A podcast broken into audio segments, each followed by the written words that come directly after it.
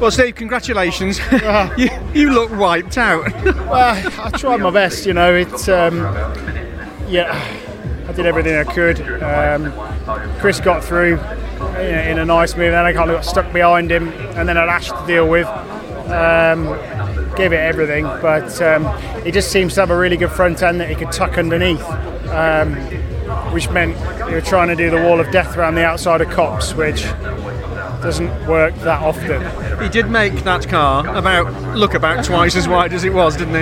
Yeah, yeah. It's um, you know, he, he's driving. Obviously, he's driving really well, um, and the car's really hooked up. Seems quick in a straight line. Um, and we seem to be struggling there a little bit, which doesn't help here. We were very good on the brakes, um, but once the car's already driven past you, you can't out then then out brake it without risking, you know, contact or locking up. So, you know, good a good points haul, but I'm a little bit disappointed not to keep Ash behind for the team. So. And just nice for you to finish Silverstone coming home as the, the lead WSR driver. Yeah, you know, it was it was good. I should have. I started in front of the rest of them, so uh, you know, um, I'm I'm confident in the car now. Um, I think there's others that have got a slight advantage in places, um, which we can't really deal with.